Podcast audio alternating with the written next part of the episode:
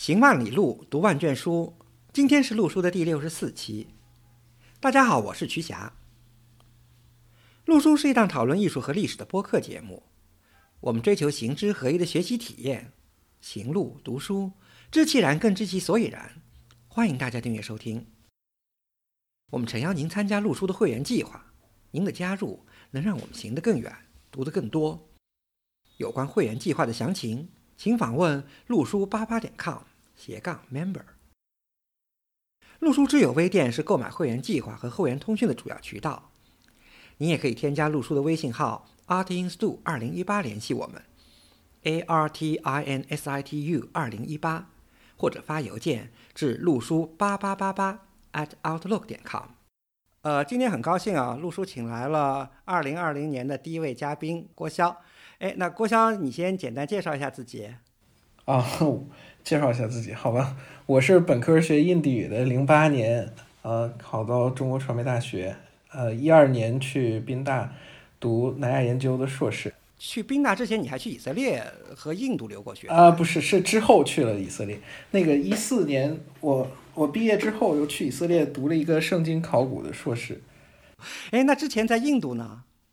在印度主要是大学的时候到那边去交换，在阿格拉中央印地语学院大三去交换了一年，嗯，后来又去印度旅游过几次，嗯，啊，是这样。那因为这个郭潇本科就是学的这个印地语嘛，然后非常有缘啊，我跟郭潇是在宾夕法尼亚大学那个 Mike Meister 教授课上课上那个南亚艺术史课上，我真是记忆犹新，因为我觉得那门课对我影响还是挺深的。嗯，我我自己印象也也挺深的，因为毕竟是大佬嘛，Michael Master。对啊，对啊，他是在美国研究这个，可以说是佛教建筑、印度教建筑，然后的一个大拿嘛。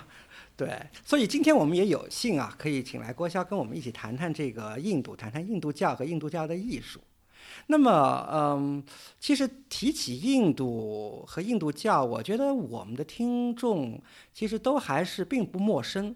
给人的感觉吧，印度教，嗯，如果和其他一些宗教比较起来，好像它没有那么高调，至少在印度又是无所不在。呃，郭晓，你觉得我的印象对吗？啊，对对对，嗯，印度教怎么说呢？它现在占总人口的百分之八十，长期都是百分之八十左右。之前。英国统治印度的时候，做了好几次的人口普查，那个时候发现印度教的人口比例是在一直减小，但是在最低点的时候也有百分之七十左右。那按照郭潇的说法，就是说他的信印度教人口的比例在印度的人口又上升了，是不是这意思？啊，不是，其实因为印度教这个概念比较模糊。所以那个时候只是反映了大家对印度教这个身份的认同的一些变化，就是他不认为自己是印度教，在人口普查的时候他不登记为印度教徒，他就不是印度教徒。啊，呃，这个和种族有什么关系吗？种族有，之前我忘了是谁的书里面写了，就是有一个孟加拉人，他到加拿大蒙特利尔去，呃，移民官就拦住他。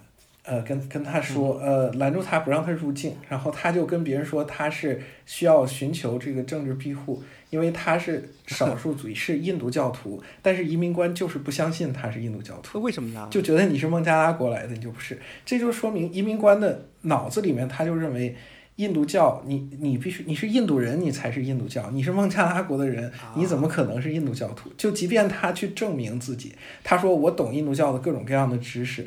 然后我有邻居什么来证明我我参加过印度教的活动啊什么的，呃，移民官还是不相信。但如果你是从印度去的，你就不需要证明，别人就会认为你是印度教徒。啊，这个还真是比较有意思的一个事情。对，那这个那其实我们在做一些横向的比较啊，就是说印度教好像如果跟我们大家比较熟悉的，比如说佛教对吧？呃，基督教，那其他几个伊斯兰教几大宗教，那这些宗教反正都有一个呃创始人吧。这个佛教咱们有世尊释迦牟尼对吧？然后这个。基督教有耶稣，然后伊斯兰教有穆罕默德先知。那印度教好像是没有这么一个这种创教人物的。对，印度教没有什么创始人。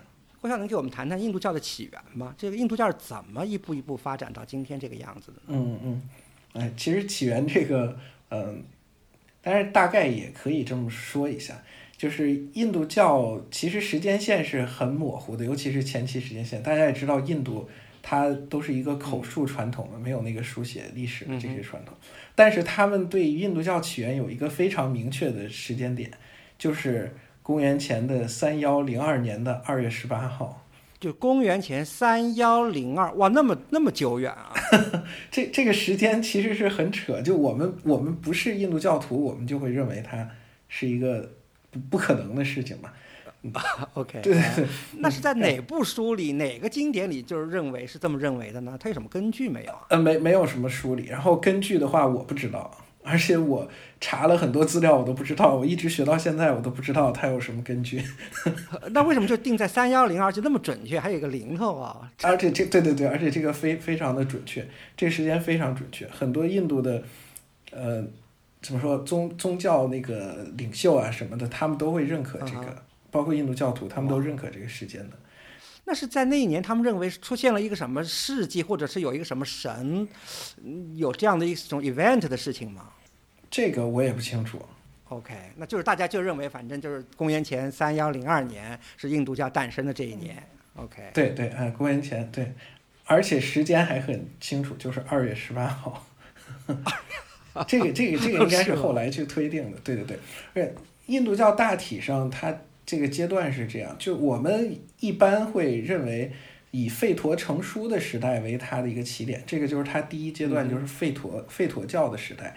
其实吠陀教就是吠陀经了。对，吠陀成书时间这个也是比较模糊的，但有的人给宽泛一点缺点，呃，宽宽泛一点说就是，呃，公元前两千年左右开始离句吠陀是最早成书，嗯哼，但也有的说是一千五百年，这一般我们就会认为是前一千五百年开始，然后它形成了大概有个七八百年的时间，就是四部吠陀完全成书。其实可以定到公元前一千五百年也行，就是这个点其实定了意义都没有那么大，因为还是挺争议的。现在留下来的东西都都很少，那我们就大概说是公元前一千五百年开始吠陀教的时代。吠陀其实就是四部吠陀嘛，我们知道的，嗯呃，离句吠陀、叶柔吠陀、阿达婆吠陀和梭摩吠陀。嗯离句吠陀就是最早的一部吠陀，里面主要的就是一些诗歌，然后他歌颂的是各种自然神。哼，嗯在吠陀时代，印度后期的那些主神，其实在吠陀时代都记录的很少，前期都是一些，比如说天地因陀罗，就是雷神和希腊神话的宙斯，这些都是对应的一个状态。啊还崇拜对对对对，可以对上，而且崇拜火神，火神叫阿阿格尼，就是阿奇尼，我们翻译。啊耶，阿奇尼，嗯哼，对，那还有太阳神苏里耶，对吧？对对对，苏里亚也是，对，啊，之前有一个神话学家，他把那个各种神在四部吠陀里出现的频率做了一个统计，分成了五类神，它就分成一层、二层、三层、四层、五层的。前面的两层就是最出现的最多的，就是因陀罗、阿格尼、火神，然后还有水神 Varuna、伐楼那，然后还有风神嗯 Vayu、伐尤。那这些都是自然神了，我们也就就叫它吠陀神，对不对？对对对，就是自然神，嗯，所以这边我还给我还帮这个这个郭霄给注解一下，就是刚才他第一个就提到了这个因陀罗嘛，因为因陀罗呢，可能大家这个还不太熟啊，但是讲到印一个我们另外一个中文译法，这个这个因地了就是地势天，地势，对那对就是以后的佛教的地势天，嗯，对佛教的地势，呃，那当然这个印度教和佛教的关系我们后面再说，我这儿只是给这个帮着郭霄这个注解一下因陀罗，呃。